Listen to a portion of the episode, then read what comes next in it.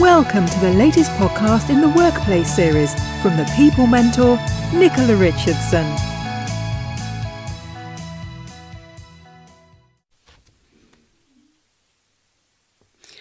Hi, I'm Nicola from the People Mentor, and in today's podcast, I want to talk to you about the importance of creativity in leadership. When you think about the desirable traits that an effective leader has, what's on your list. A good strategist, assertiveness, the ability to stay calm under pressure. All of these are important, but would you necessarily add creativity to the list? In an uncertain world that's constantly changing, creative leadership is not only desirable, it's absolutely necessary. Creative leadership is all about being able to come up with innovative solutions and bring them to fruition even in the face of great uncertainty. Leaders who can unite their teams behind a clear purpose and give them direction, even when a lot of things are unknown, are the most successful and effective leaders. So, why is creative leadership so badly needed? Well, the main reason is that the world is constantly changing. Technological advances are happening all of the time, and businesses who don't adapt and innovate or who lose their bearings will get left behind. Creative leaders can take action in uncertain situations without necessarily knowing whether their ideas and solutions will work, and they are not afraid to fail many times in order to find out what does work. Another thing that's changing in the world of business as we know it Gone are the times when businesses can keep on doing what they've always done. They need to look at things differently and be willing to make decisions and adjust as they go when things inevitably change. If they don't, they'll stagnate, and there are always plenty of innovative competitors willing to step into their place. Creative leaders are not afraid to overhaul everything and pivot in response to change. What employees want from working for a business is also changing. Younger people entering the workforce aren't too concerned about working for a company with a big name and a pension plan. And they aren't just motivated by salary either. They want to work for businesses that have a clear mission and purpose. Creative leaders can create the right kind of environment to attract the best people and inspire them with their vision.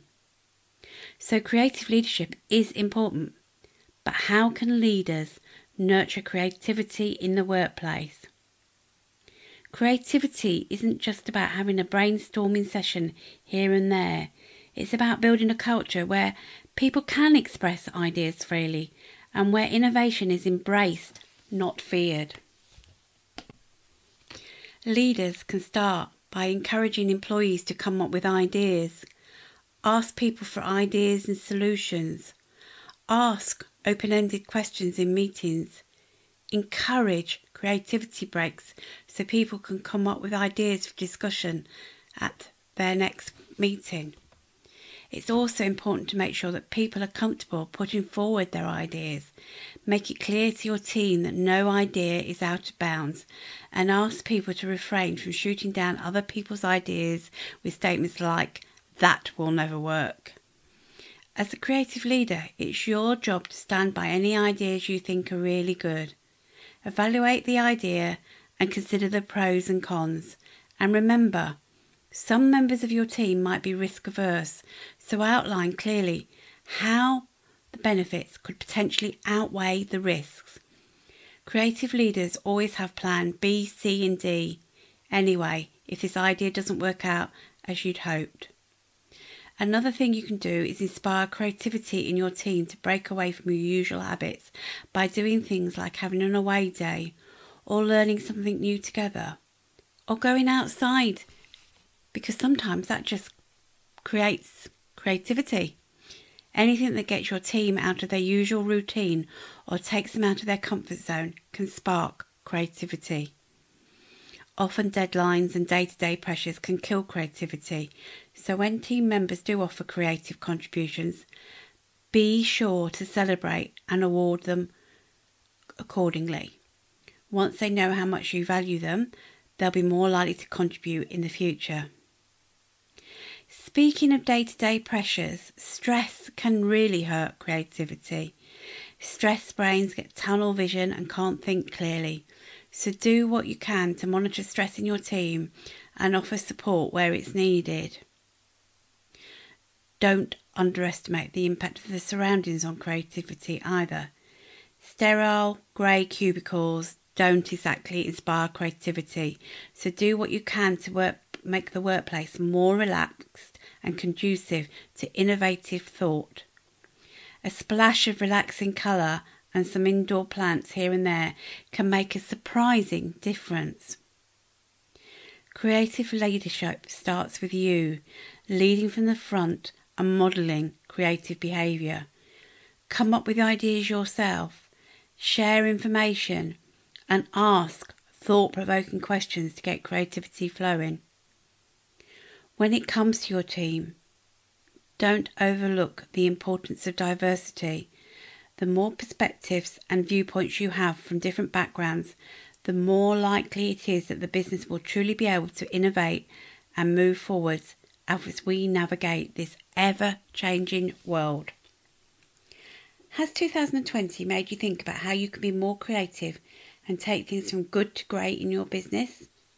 Well, I can help. Do you have some great ideas about how to take the business onwards and upwards, but have no clue about where to start? As the people mentor for winning teams, I can help you identify what's needed for you, your team, and the business to truly flourish. My bespoke packages of training, workshop, workshops, and support will help you build and develop the well supported, engaged, and energized teams that will supercharge your business performance and profitability. I know what you're thinking. You're feeling nervous at the thought of investing in anything right now, and that is completely understandable. But think of my help, guidance, and support as being a way to reduce your expenses and save money in the slightly longer term. Creative leadership attracts the best people and rallies them behind you in the business, and that can only mean success. Sound good? Get in touch for a chat about exactly what's possible. Well, that's it for today. I hope you've enjoyed this podcast and I'll see you next time. This is the People Mentor signing off. Thank you for listening.